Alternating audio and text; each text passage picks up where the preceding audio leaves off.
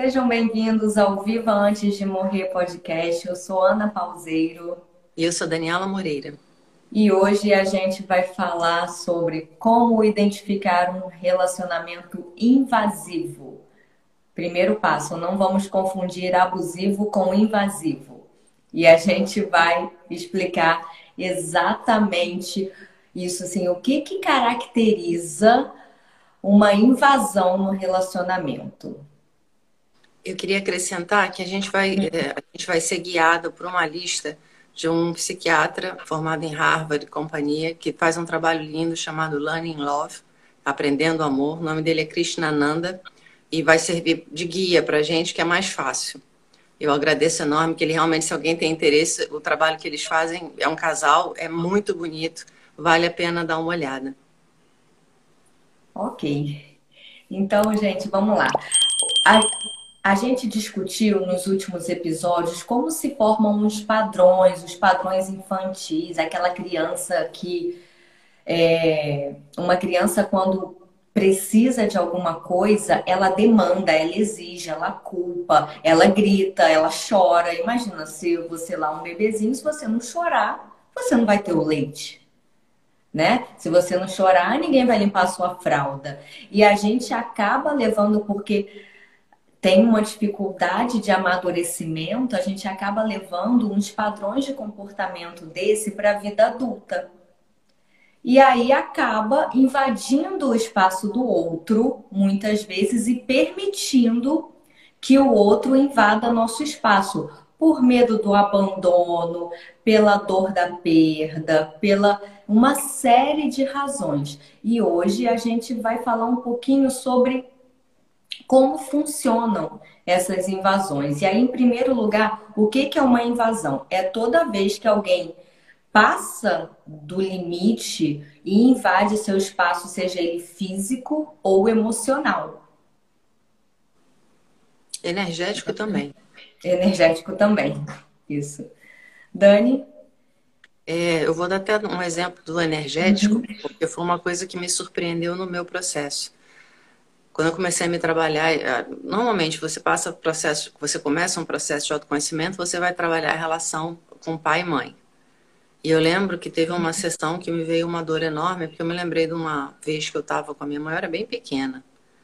E ela estava me dando uma bronca, uma coisa dessa, e eu devo ter olhado para ela, que eu não tinha coragem de falar, mas eu tinha coragem de mostrar com os olhos. E eu realmente devo ter olhado para ela com muita raiva. E ela virou para mim e disse assim: abaixa os seus olhos, não me olha desse jeito. E foi engraçado, porque não foi nem o que ela falou, mas como ela falou. Aquela energia de não... Aquilo ficou gravado em mim durante anos. Tanto que eu não conseguia olhar nos olhos das pessoas. Eu tinha uma dificuldade enorme de fazer isso. E eu não sabia por quê.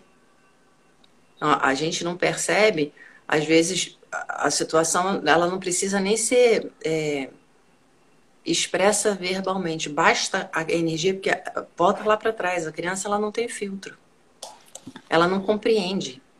É uma coisa instintiva. E aquilo ficou em mim, custou muito para eu conseguir ceder isso. Isso é só um exemplo. E aí a gente vai falar um pouco da...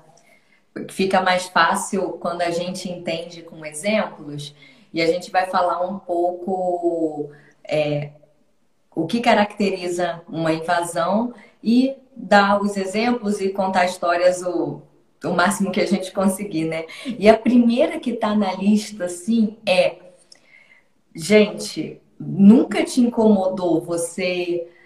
Quando alguém fala pra você o que você tem que dizer, pensar ou sentir?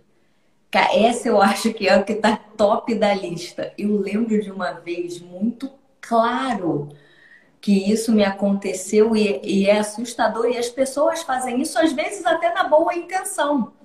Mas não deixa de caracterizar uma invasão. Quando eu comecei o processo de conhecimento, eu já falei isso aqui algumas vezes, eu tinha muito problema de estômago, sinusite, enxaqueca. Então, eu estava sempre no hospital. E, às vezes, quando tinha uma crise de gastrite, eu tinha muita tosse, muito vômito, muito... Era bem ruim, né? E aí, um episódio, eu lembro que eu estava com um namorado na época e eu estava lá no meio da crise e ele falou para mim, tosse direito. Eu, o quê?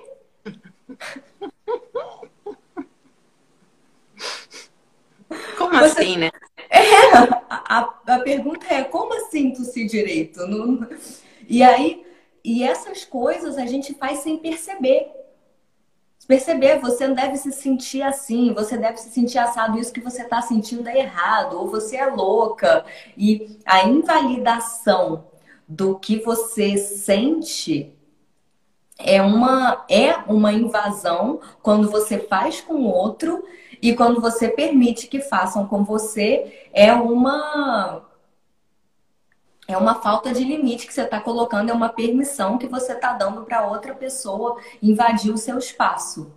E aí, como é que faz? Bom, nesse episódio da tosse, o que que eu fiz? Eu, olha, eu tô aqui ferrada, não quero esse tipo de comentário. Se você não puder ajudar, não atrapalha. Vale lembrar que, na verdade, quando a gente fala em invasão, a gente pode ter uma facilidade de imaginar que é o outro. O outro é que invade, a gente não invade. Uhum. Mas aí a gente tem que recordar, os padrões de comportamento, eles se tornaram inconscientes. E eles vêm lá de trás com a necessidade de se fazer sobreviver. Então todo mundo tem. O que a gente tem que parar para se questionar é que, será que isso que foi necessário para a sobrevivência é necessário hoje? A resposta é não. Então, o exemplo que a Ana deu e o exemplo que eu dei, como é que você começa a compreender e a se livrar disso? Percebendo. Tomando consciência. E por isso é tão importante estar no momento. Então, ela conseguiu expressar, e no meu caso, foi um caso só de consciência, porque eu não tinha como expressar, quer dizer... O fato de eu perceber um mecanismo de defesa meu, eu não tinha mais nada para dizer. Ou de alguma forma alterar, porque tinha sido um passado tão, tão longe, né? Mas, enfim, no momento em que você toma consciência, isso é o grande barato da meditação, a coisa por si só se desfaz. Porque a gente tende a se agarrar nesses padrões, porque a mente aprendeu que essa é a melhor solução. E eu estou colocando isso porque eu e a Ana, a gente vem conversando muito de quando a gente vai começar a conversar sobre a mente em si. Porque, na verdade, a vida só acontece quando a mente para. A mente diminui, filtra, torce, manipula, enfim, é muito complicado. Mas isso é só para deixar o gosto de um outro momento. Então, basicamente, é se colocar, perceber. Inclusive, vai ter momentos que você vai perceber a invasão e não vai conseguir fazer nada. Você vai entrar no mesmo espaço infantil que dá aquela travada. Mas se você percebeu, quando essa situação passar, você tem a possibilidade de rever. Você tem a possibilidade de chegar e dizer, peraí, isso aqui não foi legal para mim. Eu não sou mais uma criança. Eu posso alterar isso. Como é que eu vou fazer esse processo de amadurecimento? Não existe nada mais cruel do que você invalidar o sentimento de alguém. As outras coisas, tipo, você tem que querer isso, você tem que fazer isso, você tem que pensar dessa forma, são invasões, são. Mas a coisa do sentimento, ela machuca demais. Porque você, quando você está pensando, querendo, fazendo, você está num lugar mais protegido, de certa forma. Agora, quando você está sentindo, não. Então, esse é um lugar que eu sugiro que você, enfim, que todo mundo fique mais acordado para, se invasão acontecer, você, no mínimo, registrar que ela aconteceu para poder trabalhar com ela depois. E, se possível, porque a gente, né, você está assistindo essa live, enfim, de repente, na hora você vai olhar e dizer, você está invalidando as minhas emoções e, com isso, invadindo um espaço que não é legal. E aí realmente conseguir se expressar e já começar a mudar direto. Não importa, isso eu digo para todas as pessoas que vêm trabalhar comigo. Não importa o que você está sentindo. se tem sentido, se não tem sentido, se é racional, se é irracional, se devia, se não devia, é o que você está sentindo. E isso tem que ser respeitado. Respeitado quer dizer que eu honro o que eu estou sentindo. Eu não culpo, não reclamo e também não deixo que invalidem. Quer acrescentar algo, Ana? Sim, e mesmo quando você percebe que está acontecendo uma invasão e você não consegue colocar o limite, e mesmo depois que você tenha que lidar com isso, é uma coisa até que a gente falou lá no primeiro episódio, se eu não me engano, sobre você reconheceu uma crise, já é o primeiro passo. Você já está, mesmo que você não consiga fazer nada a respeito quando alguém invalida o que você está sentindo, né? Que é essa dor mais forte, você reconheceu a crise. Daí você já começa a tomar consciência para, em primeiro lugar, se tratar com carinho a partir daí. Que se você vai ser a primeira pessoa a validar o que eu tô sentindo, independente se é loucura, se é errado, se é feio, se é bonito, não importa. O que você tá sentindo é o que você tá sentindo. Não dá para fechar os olhos para a realidade. É o que tá acontecendo. E se o que você tá sentindo é uma sensação que vem a partir de uma ideia fantasiosa, ok, não importa, você tá sentindo. E a partir daí, com a tomada de consciência, com a validação disso, você pode alterar isso. Isso pode vir a amadurecer. Que, aliás, é a grande vantagem do você reconhecer as invasões que você faz e as que você permite que você faz. A grande vantagem é o amadurecimento e o aprofundamento das relações. Mas tudo vai começar com o reconhecimento da crise. Com reconhecer, ok, isso está acontecendo. E daí você dá o próximo passo, que é agir a partir disso, ou é realmente validar, poxa, eu estou sentindo isso, isso não é legal, eu não gosto de sentir, mas está aqui. E daí você vai começar a amadurecer e aprofundar para ter relações cada vez melhores, inclusive a sua relação com você mesmo, porque basicamente a gente se relaciona com aquilo que a gente sente, seja real ou não. Então não dá para negar esse fato. Não dá. Vamos pro 2? Vamos pro 2, que é o ser relegado, abandonado, é quando alguém não ser relegado, né? É o 2. Então é quando alguém não cumpre um compromisso, uma promessa que fez para você, ou quando você faz isso com alguém. É uma forma de invasão, que aliás essa é bem doída também, né? E essa aí a gente vai incluir o atraso, quando alguém marca e atrasa.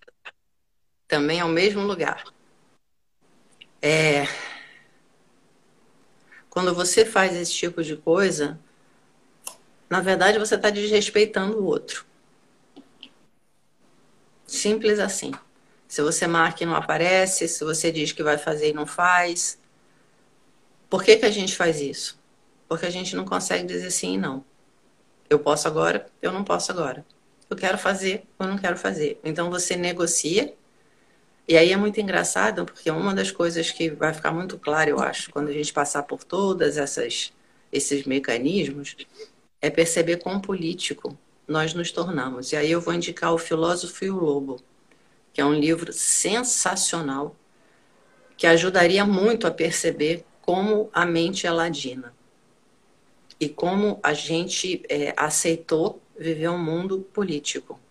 Um mundo da negociação, da manipulação e do desrespeito, no fim das contas. E por isso tá do jeito que tá. Dizer a verdade constrói. Uma meia-verdade é algo que envenena de uma forma absurda, porque com a mentira você tem como quebrar ela de certa forma. Mas a meia-verdade te deixa num lugar amarrado. Pode ser que sim, pode ser que não. Tem uma parte que é, a outra parte que não é. Então é um lugar onde as relações elas começam a naufragar. Porque elas nem vão para um lado, elas se tornam imóveis. Você não consegue se dedicar inteiro, não consegue sair. Esse negócio é muito importante de ver. E esse lugar é o lugar onde os jogos de poder acontecem. Amor e poder não cabem numa relação juntos. Ou você tem um, ou você tem outro. O outro faz pelo mesmo motivo que você faz. E aí, um tempo atrás, a Ana falou, como é que a gente resolve isso? A pessoa que tem mais consciência, ela precisa sinalizar.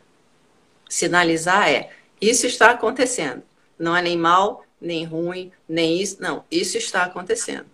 Como é que nós vamos lidar com isso? Ah, nós não vamos lidar porque você não está pronto? Então, como é que eu vou lidar com isso? E aí volta a história do que a Ana estava falando. O conhecimento te dá liberdade. No momento em que eu enxergo onde está o problema, eu tenho como solucionar o problema. Simples assim. E a gente está passando por esses pontos exatamente para você começar a enxergar. Peraí, a pessoa marcou comigo e atrasou. Isso é uma invasão. Isso não é normal. Isso não é amoroso. Isso não é respeitoso. Como é que eu vou lidar com isso? E aí a mudança começa a acontecer. E ressaltando que isso não cabe só para relacionamentos amorosos, né? Isso cabe para qualquer tipo de relacionamento, seja amizade profissional, familiar. Com o cachorro não vale, né? Porque o cachorro não vai entender essas coisas. Brincadeira. Mas... cachorro. Até com cachorro. Até. Enfim, que aquilo, cachorro, ele lê energia. Ele lê energia, é verdade. E olha, quando surgiu sem querer esse assunto, mas quando eu tô meio destrambelhadinha aqui em casa, que eu percebo, caramba, desconectei, tô meio perdida, não tô sentindo aquele centramento, não tô vendo aquela clareza, é quando o cachorro faz xixi no sofá. O Toby, o primeiro cachorro sinaliza isso, é impressionante. Ele, quando ele me sentia assim, ele ficava insuportável, até eu explodir. Aí quando eu explodia, eu via, pô, tava ruim. Aí ele ia dormir. Eles são realmente sinalizadores, é impressionante. Agora, voltando aqui que você falou, é aí que começam os jogos de poder e entram mais duas formas de invasão nesse... pegando esse gancho que... já vale a pena falar aqui porque está bem conectada. Que quando começam esses jogos de poder, começam duas coisas. Provocações e quem vai ganhar a discussão. Aí é outra coisa assim que não tem como ninguém ganhar. Não tem como, que se você está provocando, está alfinetando o outro, quer dizer que você está vindo de um espaço dentro de você que está muito doído. Tem uma dor muito grande ali, seja o medo do abandono, que é muito comum em todas as relações, seja a dificuldade de dizer sim ou não, ou seja, a forma como você está se defendendo, né? A pessoa está ali te causando uma invasão e você instintivamente precisa se defender, porque... para a nossa mente mais primitiva, isso é um caso de vida ou morte. Então, você tem que se defender. E aí começam as provocações, as alfinetadas. E se é uma pessoa que você conhece bem, você já tem anos de convivência, você sabe onde está a ferida. Aí você vai lá e vai pegar na ferida da outra pessoa.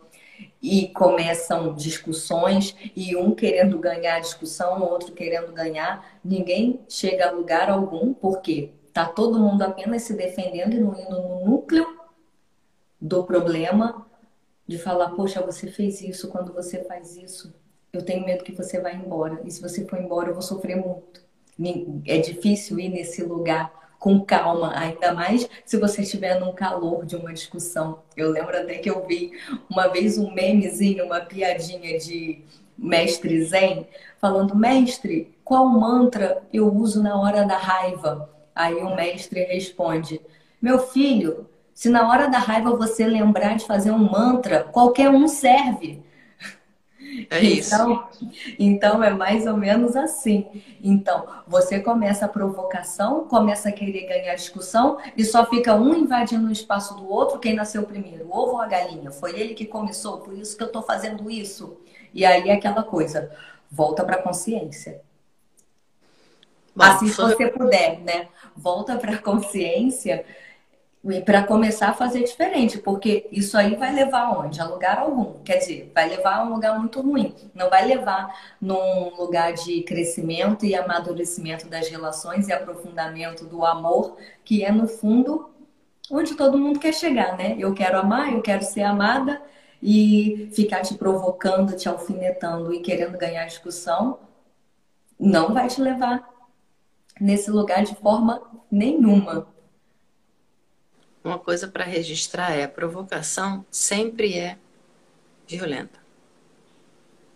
Então aquilo, o que que eu estou fazendo? Para não entrar na dor, eu entro na raiva. É por isso que a criança faz aqueles tantrums. Quando fica overdose, ela começa a berrar, gritar, espernear, isso, aquilo, para pôr para fora. Esse mecanismo está aí, mas agora ele é disfarçado, né, por todo um conceito mental, e aí vira provocações só para ver, né? Porque de repente é um ponto cego que ela tem que ver e que não sei o quê, enfim, mas é violento. E aí eu vou colocar um troço que me incomoda, sempre me incomodou desde muito cedo, e hoje me assusta demais a quantidade de vídeos que os casais fazem desse tipo de coisa, tipo assim, a pessoa tá casando, ela vai comer o bolo de casamento, um vestido de noiva. Aí um enfia o bolo na cara do outro. Isso não é brincadeira. Isso é violento. E tem um monte deles. Esse tipo de coisa tem que ser vista. Não há explicação. Não há justificativa para isso. Não é engraçado. É violento. Alguém estacar alguma coisa na cara é violento. E no primeiro dia do seu casamento, isso é um alerta absurdo. A forma como você se deixa tratar vai determinar o tipo de relação que você tem. Assim como a forma como você trata os outros. Esse tipo de responsabilidade precisa ser honrada. Cada ação minha vai gerar uma reação. Qual é a beleza e a oportunidade no relacionamento? É você lembrar que você é criador da sua vida. O que está acontecendo entre vocês tem a participação dos dois.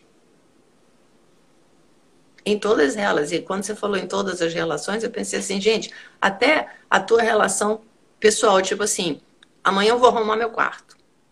Amanhã vira 30 anos depois. Enquanto isso, você está morando numa pocilga. Você não cumpriu aquilo com você. Você não se cuidou, você não se respeitou. Ah, negócio de dinheiro. Não, eu vou lidar com dinheiro com mais responsabilidade. De repente, quando você olha, você está no negativo. É a mesma coisa. Enfim, a gente falou de provocação e o outro foi... Sim. Queria dar a última palavra. Ganhar em discussão, é. E aí, nessa questão que você falou... Também é a forma como você se trata, porque no final o outro te trata exatamente da forma como você se trata. Então é sempre um sinal de alerta. É, fulano tá me tratando assim. Eu me trato assim para fazer essa pergunta. Mesmo que você não se trate, você se deixa tratar, que é tão grave quanto. Para fazer essa pergunta que é muito importante. Muito importante. E aí, logo depois, um outro tipo de invasão, que essa não parece invasão, que é exatamente o oposto da provocação. Assim, eu tô aqui provocando, discutindo, eu quero ganhar discussão. E tem o oposto, que é você ignorar o outro. Só para completar o anterior, o negócio de querer dar a última palavra... Isso também está se apresentando direto na nossa sociedade contemporânea, que é basicamente o seguinte, quando eu fico preocupada em terminar e ser a última a falar e colocar e impor, de certa forma, a minha verdade, o que eu estou fazendo é não ouvir o outro. E isso é muito complicado, porque não existe comunicação possível se você não for capaz de realmente ouvir o outro. E a coisa do ignorar, de certa forma, é isso a oitava acima. Uhum. E é profundamente desamorosa. Muito obrigada, Vera. É profundamente desamoroso e profundamente desrespeitoso. E é muito engraçado que a gente pensa assim, ah, é desrespeitoso com a pessoa que está sendo ignorada. Não, é desrespeitoso com você também. Porque se você está ignorando, na verdade você está dizendo que você não é capaz de lidar com isso. Que você não é capaz de colocar limite, que você não é capaz de trazer saúde. Sempre vai ser para os dois lados.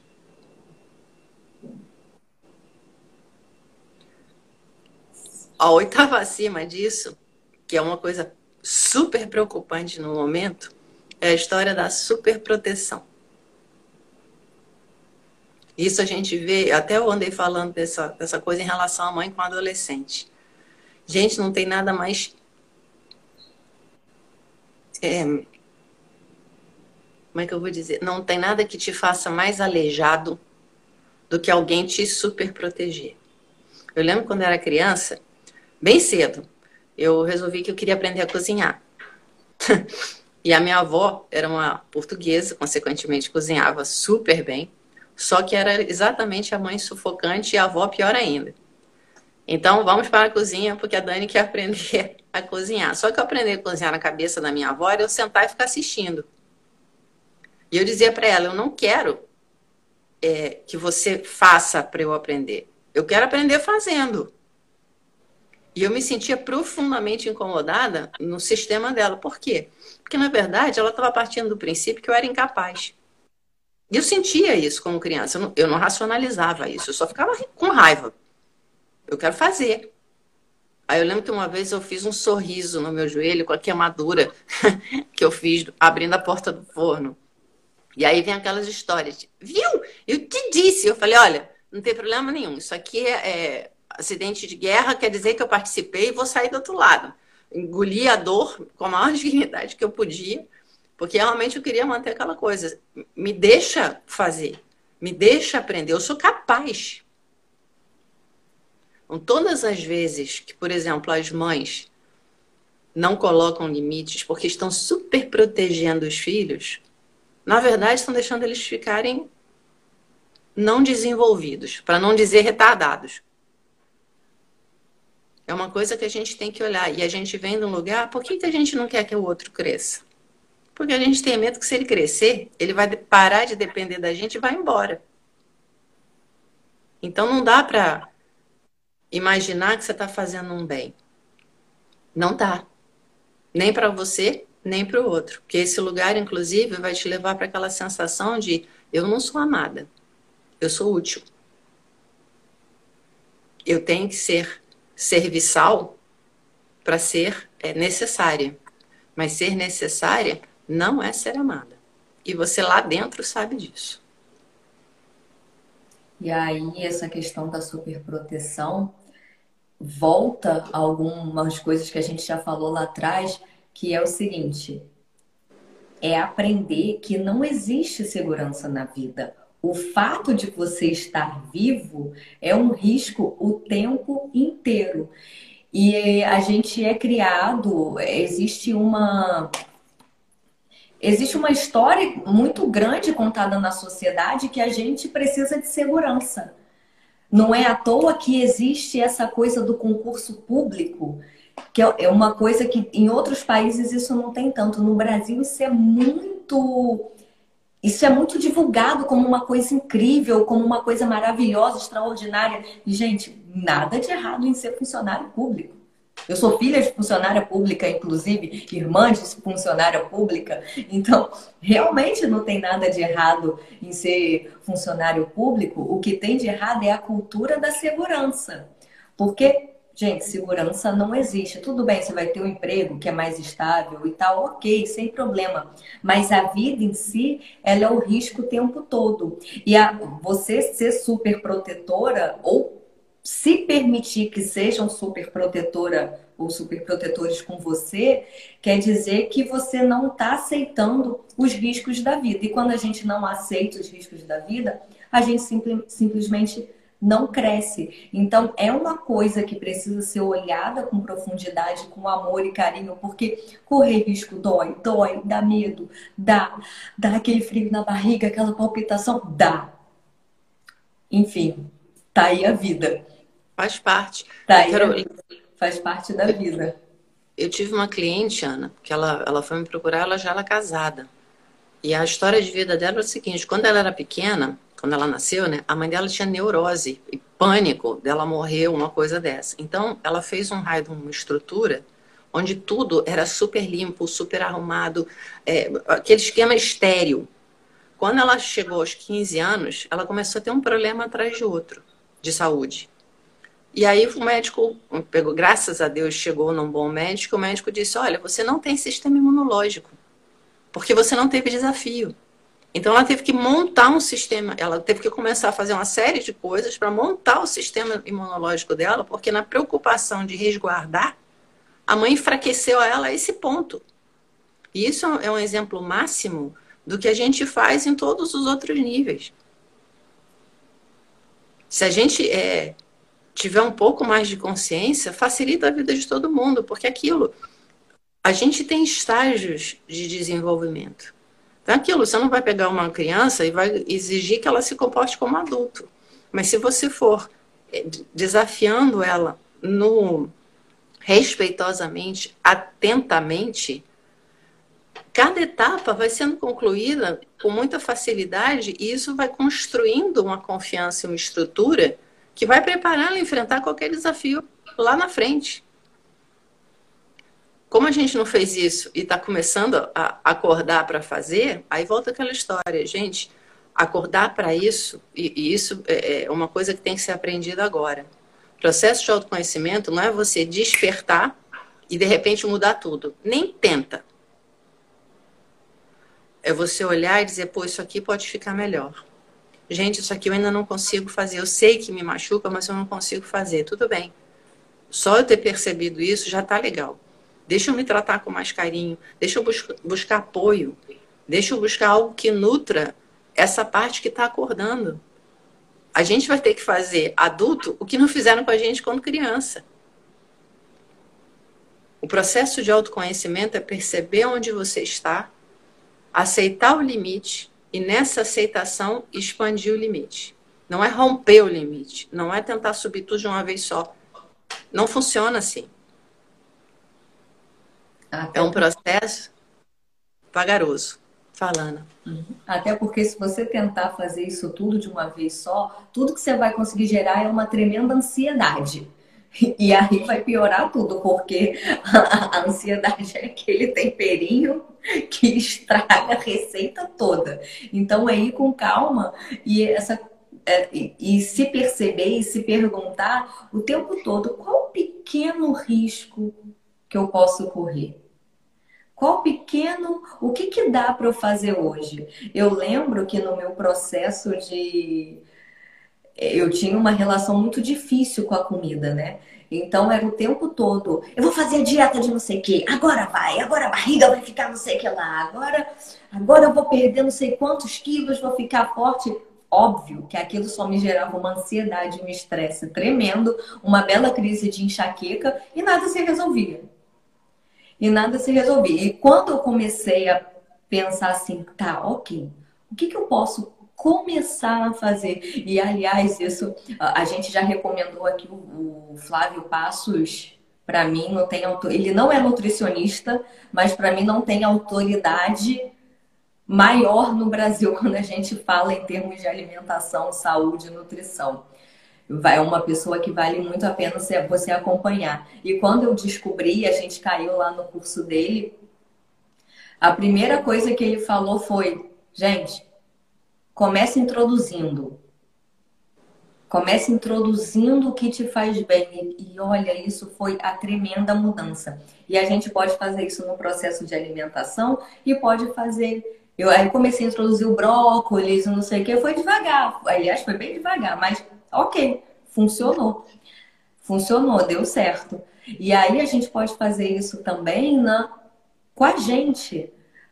Eu vou me tratar com mais amor, o que eu posso fazer agora? Eu não quero mais viver ansiosa, eu não quero mais deitar e não conseguir dormir, eu não quero mais acordar e perceber que meu sono não serviu para nada, eu acordei cansada, né? Eu não quero mais invadir o espaço do outro e nem permitir que o outro me machuque. Eu não quero eu mais me machucar. Só que, gente, vai introduzindo. O que é que você pode fazer hoje?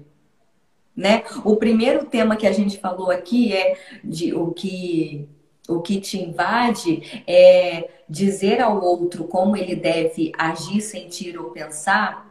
Você pode fazer isso só por 24 horas com quem estiver do seu lado? Você pode fazer isso só por 24 horas com você mesmo? De não vou falar para o outro o que ele deve dizer, sentir ou pensar. Só hoje eu consigo? Já é um passo. Então é aquela coisa. E não existe boa intenção sem consciência. Meu pai costumava falar um ditado que eu odiava quando ele falava, mas hoje eu vejo que ele está coberto de razão, que é o ditado da vovó: de boa intenção o inferno está cheio.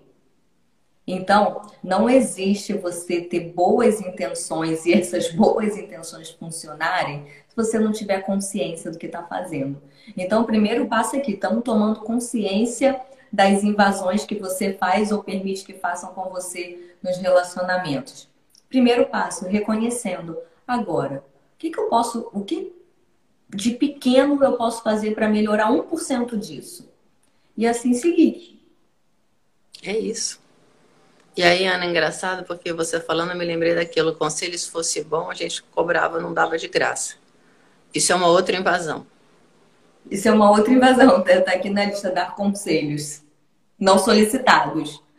Justo. Porque, na verdade, eu acho assim... Quando eu comecei a trabalhar com pessoas, isso, aquilo, eu tinha esse espaço de... Gente, eu tenho mais consciência. Então, eu vou aconselhar e vou indicar o caminho, e vou isso, vou aquilo...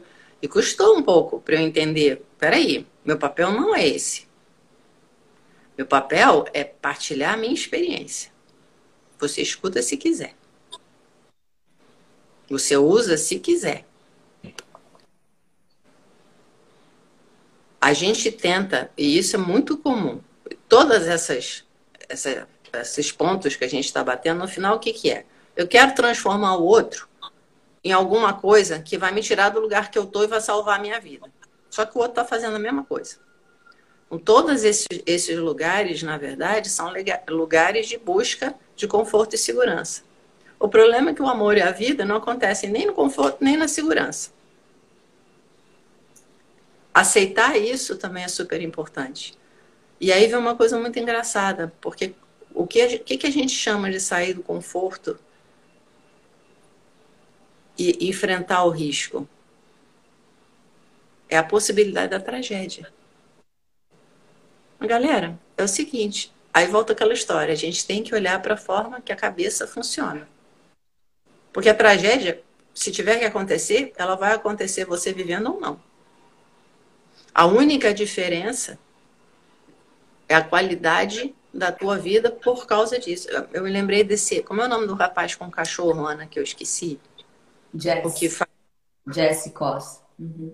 Esse rapaz, para mim, ele é o exemplo a ser seguido. Não foi por outra razão que o mundo inteiro respondeu da forma que respondeu à passagem dele. Para quem não sabe quem é, só fazendo um adendo, é um rapaz que acho que desde 2017 viajava de Fusca com um cachorro. E ele faleceu agora, acho que tem 2 semanas, num acidente de carro no Oregon, nos Estados Unidos. E aí foi uma comoção geral, exatamente por essa razão que a Dani está explicando. De repente você vê um rapaz que teve a coragem de ir atrás de um sonho. O sonho dele era viver viajando o mundo todo. E ele fez isso. E achei engraçado... que outro dia eu vi uma reportagem, não sei nem aonde, o cara perguntando assim, gente, mas você vai fazer isso com cachorro? Aí ele falou, Eu vou viajar, exatamente. Aliás, eu comprei o Fusca justamente para ir com o cachorro, porque ele é meu melhor amigo, eu não vou a lugar nenhum sem ele. É aquela coisa do cara que descobriu um lugar de nutrição interna, de relação dele com ele, e assim, as poucas coisas que eu vi, dele colocando as experiências dele, vem aquilo, o cara que está aberto e assume risco, o que, que ele encontrou? Ele encontrou pessoas disponíveis. Ele encontrou gente que aquilo pouco tinha e, no entanto, deu para ele. Em todos os momentos, ele teve a humanidade transbordando o seu melhor, porque era do lugar que ele estava vindo. Aí as pessoas falam, ah, mas ele morreu. Gente, não, ele viveu. Ele fez o que, a gente, todo mundo vai morrer. Mas ele mostra que você pode viver antes de morrer. Para mim, assim, foi muito emblemático a resposta que o mundo deu, especialmente saindo da pandemia, onde o medo de morrer ficou muito claro. Quão poderoso é no momento e o quanto de vida isso está tirando das pessoas. Ao invés das pessoas acordarem, gente, existe uma possibilidade? Não, existe uma certeza. Todo mundo vai morrer. Então vamos viver com qualidade? Não, foi todo mundo para trocado. Todo mundo vai morrer, então vamos nos esconder dentro da geladeira de casa, ninguém sai. Vamos deixar os parentes fora, vamos cortar relacionamentos, vamos não sei o quê, vamos deixar pessoas morrerem sozinhas no hospital, porque aí a gente não... Hello? O que aconteceu foi muito sério. Que sirva de aprendizado para a gente fazer diferente. Todo mundo vai morrer. A questão é, como é que a gente faz para realmente começar a viver? E o risco, ele é muito maior quanto mais você se esconde e se fecha. Porque aí aquilo, nem sistema imunológico você vai ter. Exato. Enfim.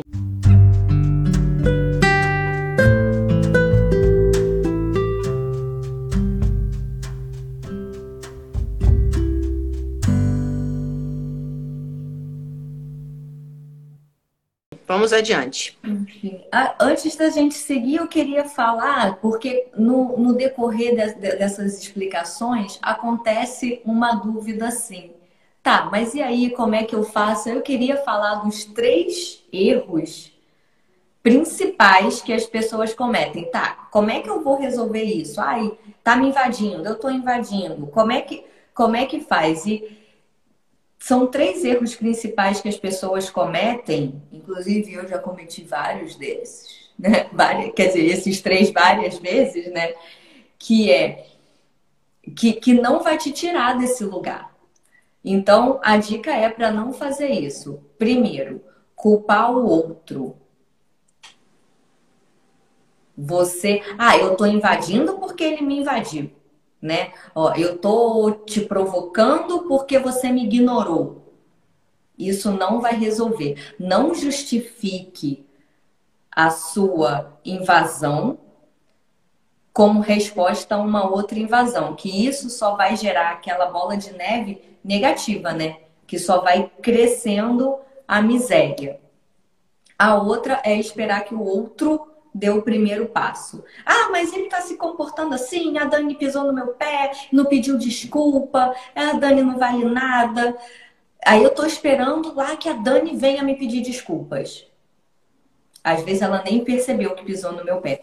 Então, pois é. A segunda coisa é, não espere que o outro dê o primeiro passo. Você tá com a consciência de que tá havendo um problema? Você dá o primeiro passo. E a outra é... deixa eu ver... a outra é não olhar para as próprias invasões. Você só aponta o dedo para o outro e não olha o que você faz. Gente, porque todo mundo faz. Todo mundo. Até hoje eu não tive a oportunidade de acontecer. Nós somos humanos, a gente erra. Até hoje eu não tive a oportunidade de conhecer alguém que eventualmente não invadiu o espaço alheio. Não existe. Com desamor, né? Não existe. Então, ficar atento para essas 3 coisinhas é um bom... Se você não sabe o que fazer, você já sabe o que não fazer. Já é alguma coisa. É aquela coisa, ah, eu não sei para onde eu quero ir, mas eu já sei que ali eu não quero ir, tá? Ali eu já sei, não vou. Vamos ver as outras possibilidades. Foi bom você falar isso, Ana, porque, por exemplo, eu comecei a me trabalhar exatamente o dia que eu percebi que eu não sabia o que eu queria. Eu não sabia o que eu gostava, eu não sabia o que eu precisava. Eu não sabia. E aí eu comecei exatamente isso. Eu falei, bom, eu sei o que eu não quero. Então, pra lá eu não vou mais. O sim, ele vem, às vezes, de uma maneira muito mais fácil, quando você simplesmente respeita o não. Isso aqui passou a não ser aceitável para mim. Então, isso eu não vou alimentar. E aí sobra energia naturalmente. É que nem a história que o Flávio fala. Se você começar a pôr legume no prato, de repente você não vai ter vontade de comer as besteiras no final, porque o seu ser começa a ficar suprido, nutrido. Naturalmente, as boas escolhas começam a acontecer.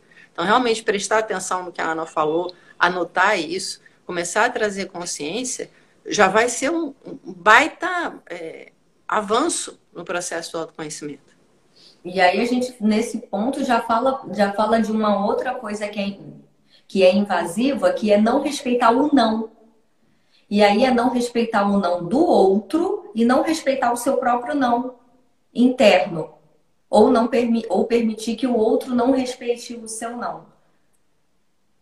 Que isso parece uma forma negativa, e é, mas você não deixa de estar invadindo o outro na relação, ou se permitindo ser invadida, ou não se respeitando.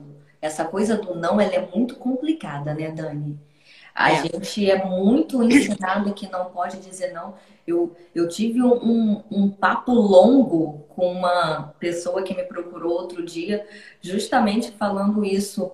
Ai, mas contando a história que ela acabou sendo estúpida com uma outra pessoa. Falei, pô, eu fui grosseira, ela se sentindo super culpada. Eu fui super grosseira, eu fui isso, eu fui aquilo. Agora estou me sentindo super mal de ter feito o que eu fiz. E aí a gente foi conversando e tal, falei, o que aconteceu?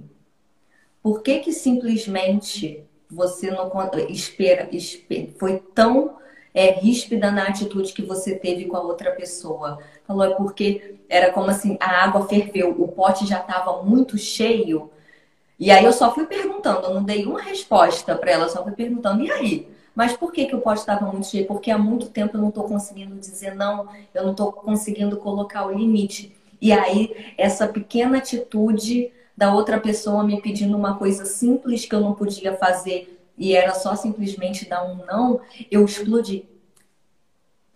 E aí volta aquela história, Ana. Toda vez que a gente tem essas traições pequenas, diárias, o sistema fica envenenado. Ele vai se envenenando aos poucos, que é exatamente o efeito copo d'água cheio. Uma gota transborda. Só que o transbordar agrava a situação. Porque aí você entra nesse espaço de culpa, de depreciação interna. Eu não sou, eu sou uma besta, eu sou agressiva, eu sou não sei o quê. Quando, na verdade, se você observar, e realmente parar nesse momento, que você vai sentir uma exaustão. Gente, eu tô cansada. Eu tô cansada, eu tô perdida, eu não sei o que fazer. Se você aceita esse lugar, imediatamente o antídoto começa a acontecer. Que aí é aquela coisa, você tem desse lugar a oportunidade de chegar para a pessoa e dizer, fulano, aconteceu isso assim, assim, por causa disso. Eu te peço perdão. E aí é muito engraçado que volta aquilo, nós somos todos muito diferentes, mas somos todos muito semelhantes. Quando você se abre, a outra pessoa desarma. Porque ela sabe. É isso mesmo. A gente acha que vai...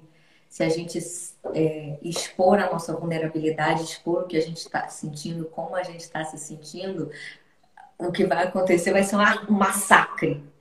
E na verdade é justamente o contrário. Que quando você se desarma, você dá oportunidade para o outro se desarmar também. E, gente, se você ainda não testou, não acredite no que a gente está falando, testa. Testa, porque vai ser a única forma de não só entender racionalmente, intelectualmente, mas de ter aquele insight, aquela coisa interna de oh, meu Deus, eu me expus, eu falei o que eu estava sentindo e não é que o negócio deu certo, que o negócio se resolveu, que esse probleminha que a gente estava tendo se dissolveu. É exatamente isso que acontece. Isso às vezes leva um tempinho, às vezes não, às vezes é instantâneo. É, se não acontecer no primeiro momento, pode parar para avaliar, porque você veio de manipulação. Você não veio do teu coração. Quando você vem do coração, você pensa assim, não, qual é a maneira mais segura de eu sair da insegurança?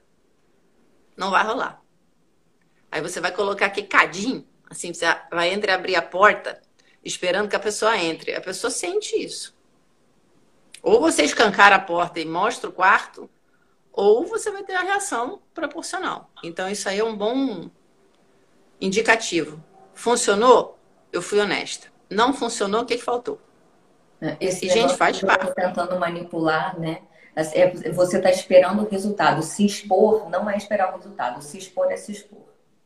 É falar o que você está sentindo sem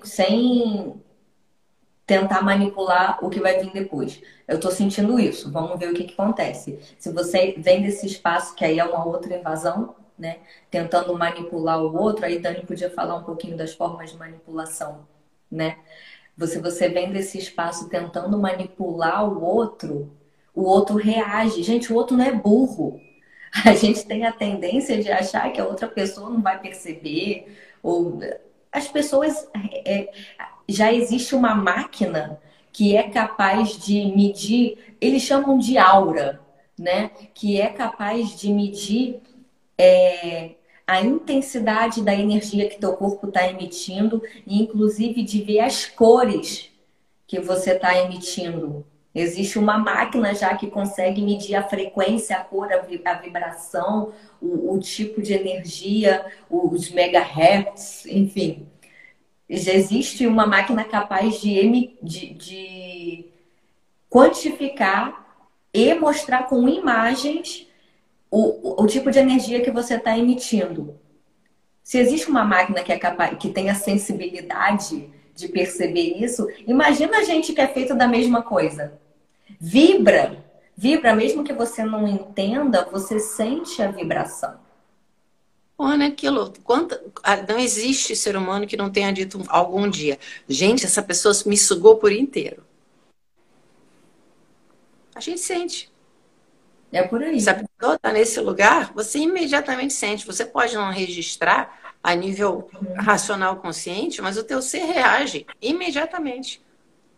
Aquilo, a coisa da manipulação vai muito por aí. Eu fui essa adolescente, né? E a minha mãe era isso também. Você fazia um troço que a gente não gostava. O que eu fazia? Passava 3 dias emburrada. Isso é de um peso para quem está ao redor. Isso cria um desconforto. E a gente faz. Olha só, eu estou de mau humor porque você é uma peste. Se você não fosse uma peste, você me fazia feliz. Não funciona. Você só vai passar 3 dias de mau humor. Não funciona. E aí você pode manipular pela raiva, pelo humor, pela culpa, e agora pelo sexo e pela doença. Esse negócio da doença eu achei tão engraçado que a primeira vez que eu ouvi isso, eu falei, gente, que estranho. Mas não, é aquela coisa da criança que fica doente para ter a atenção dos pais. Se a gente não amadurece isso por dentro, a gente vai ser aquele adulto que sempre fica doente. Porque quando você está doente, você não precisa ir para a escola, você tem a comidinha ali, você pode ficar no sofá o dia inteiro vendo desenho, alguém vai te dar comidinha na boca, vai lá tirar sua temperatura para ver se está com febre, vai te abraçar, vai te botar na cama, você vai poder fazer tudo que você quiser. E aí, se a gente não amadurece, de repente vira um adulto que fica doente para manipular a situação ou até para... descansar, porque a gente não... Também é outra coisa, um estigma da sociedade que você não pode descansar, né? Você tem que trabalhar, tem que produzir, tem que ser incrível, tem que ser super-herói, tem que ser a super-mãe, a super etc. E aí você não pode descansar, e aí você vai usar a doença para poder descansar. O Anny é tão doido que eu hoje falava às vezes como criar crianças, né? E tinha um ponto que ele batia recorrentemente. A criança adoeceu, você tem que tratar ela, mas não com excesso de amor, com excesso de cuidado. Você tem que dar incentivo, exatamente o contrário. Você trata, você faz a coisa o mais árido possível para ela ter interesse em sair daquele lugar. E aí, quando ela fica boa, você recompensa. E a gente faz exatamente o contrário. O pai que passa batido, que está trabalhando, que não tem tempo, que não isso, que aquilo, quando a criança fica doente, ele gruda do lado da cama. E a criança entende, se eu estou bem, papai não olha para mim. Mas se eu estou ruim, ele olha. E aí você incentiva ele, que realmente esse mecanismo fique grudado no corpo. E quando você é adulto, você vai fazer a mesma coisa. Com um pouco de consciência, é aquilo, trata a criança. Mas não faz com que ela entenda que ficar doente traz ganho. E a gente faz isso. Em todos os sentidos. Na verdade, se a gente ficasse mais consciente, a gente faz as coisas esperando ganhos. Só que fazendo o lugar errado, o único ganho que você vai ter é aumentar a doença. Pois é. E fazer com que ela se repita o tempo todo. E aí... Quer colocar mais alguma coisa em relação a isso? Ah, sexo. É. Gente, isso é uma coisa que vem sendo debatida há zilhões de anos. E eu acho que só faz piorar. Porque se tem uma coisa que para mim ficou clara a partir de muitos anos de trabalho, é o seguinte: sexo não se faz ou se aprecia ou qualquer coisa via... conversa, que nem amor. Ou você se abre e vivencia, ou você vai ficar inventando história e torturando a vida de todo mundo. Volta para aquela coisa da nutrição que a gente fez. Se eu estou saciado, eu não vou ficar o tempo inteiro falando de comida. E nem tampouco vou ficar negociando. Olha, se você fizer uma boa ação, eu te dou um pãozinho. Não é assim. Sexo é a coisa... mais importante em termos de evolução. Em que sentido? É um momento onde duas energias se encontram, muito provavelmente para criar uma terceira. A qualidade da energia vibrada neste encontro vai determinar a qualidade do fruto. Se a gente entendesse isso, ia ter uma maneira muito mais...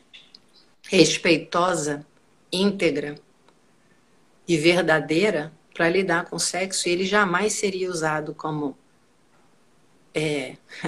propaganda de produto, negociação de emprego, e incluindo estruturas de relacionamento. E a gente deixou o sexo ir para esse lugar. Esse tipo de pensamento nunca vai levar você para um florescimento. Sexo é um momento onde duas almas se encontram através do corpo. É um momento de confiança a nível máximo. Porque você está entregando o seu corpo a uma outra pessoa. No mínimo... era para a gente criar uma atmosfera quase que sagrada ao redor disso. Não porque eu seja puritana. Não porque eu seja, sei lá, moralista. Não. É uma questão de respeito próprio. É o teu momento nu. É o momento onde você se torna mais entregue. Então tinha que vir de uma consciência, de uma presença a nível máximo. De todos os mecanismos doentes da sociedade, o sexo, até pela força envolvida no processo, quer dizer, a força da sobrevivência, foi a mais cruel. O que foi feito a nível de conceituação sobre sexualidade é absolutamente absurdo, assassino, neurótico, doente. O processo de autoconhecimento, ele vai fazer você perceber a responsabilidade necessária para uma entrega saudável. Isso é muito importante porque aquilo, no momento em que você se despe, esse é o lugar de maior vulnerabilidade.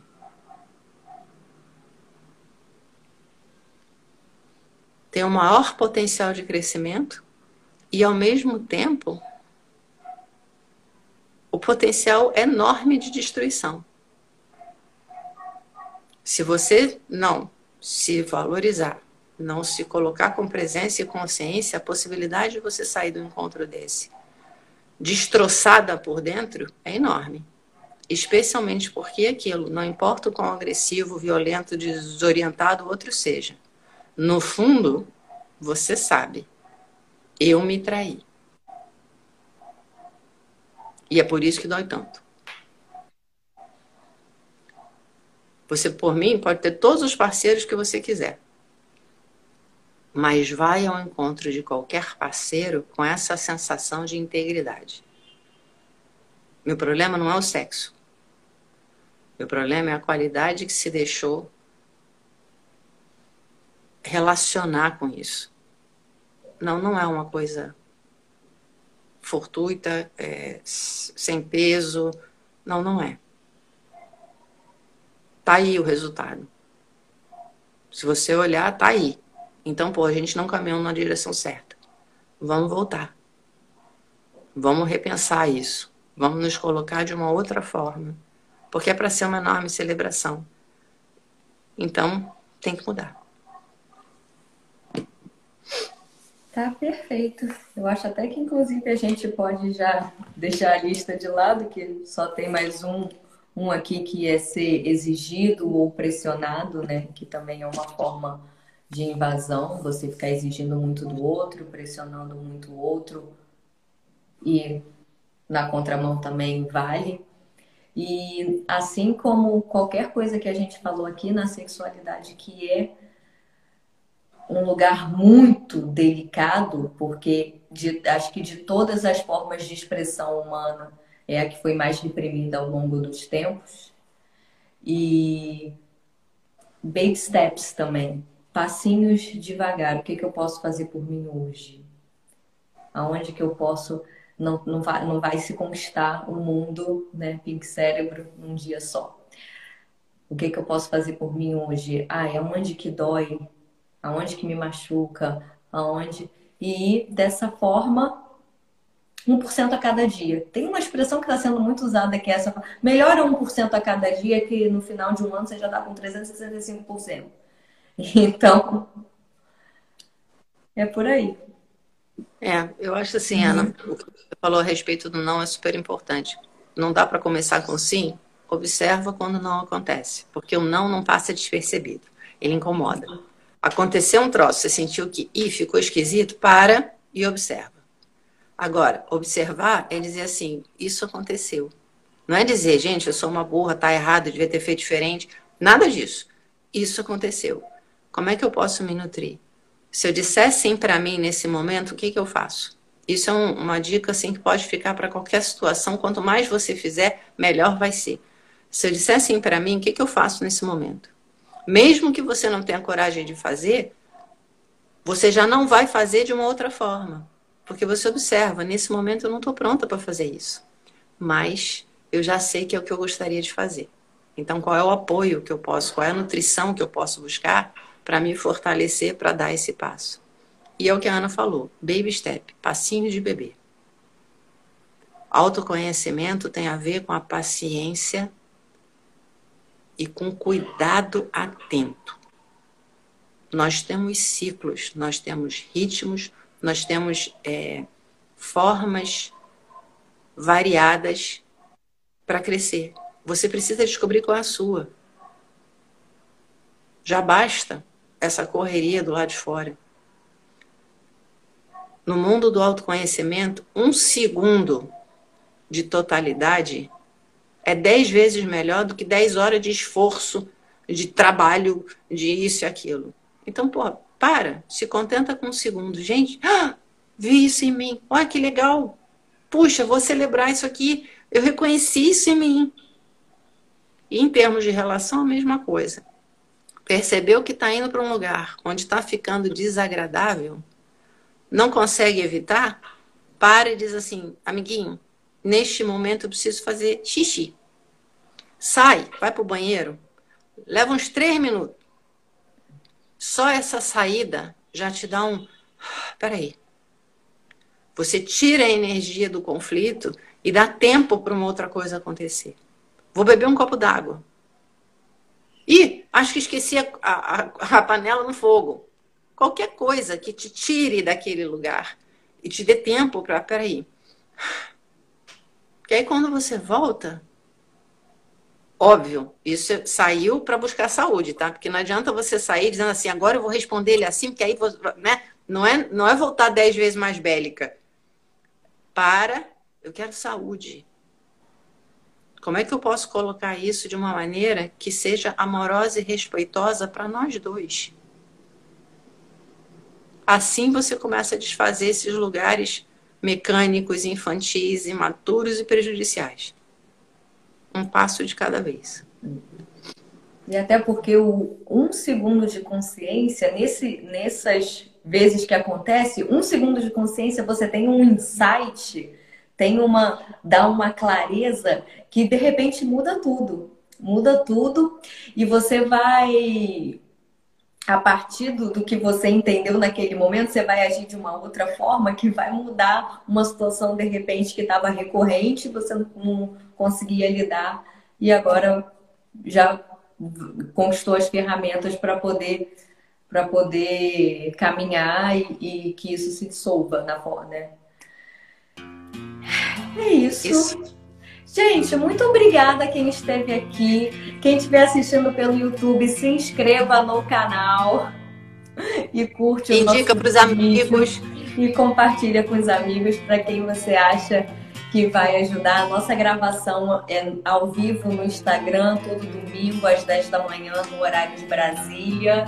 E depois os episódios novos vão para o YouTube e para o Spotify, toda terça, às 6 da manhã. E aí você pode ativar a notificação lá, que toda vez que tiver um vídeo novo, você vai ser notificado, não vai perder nada.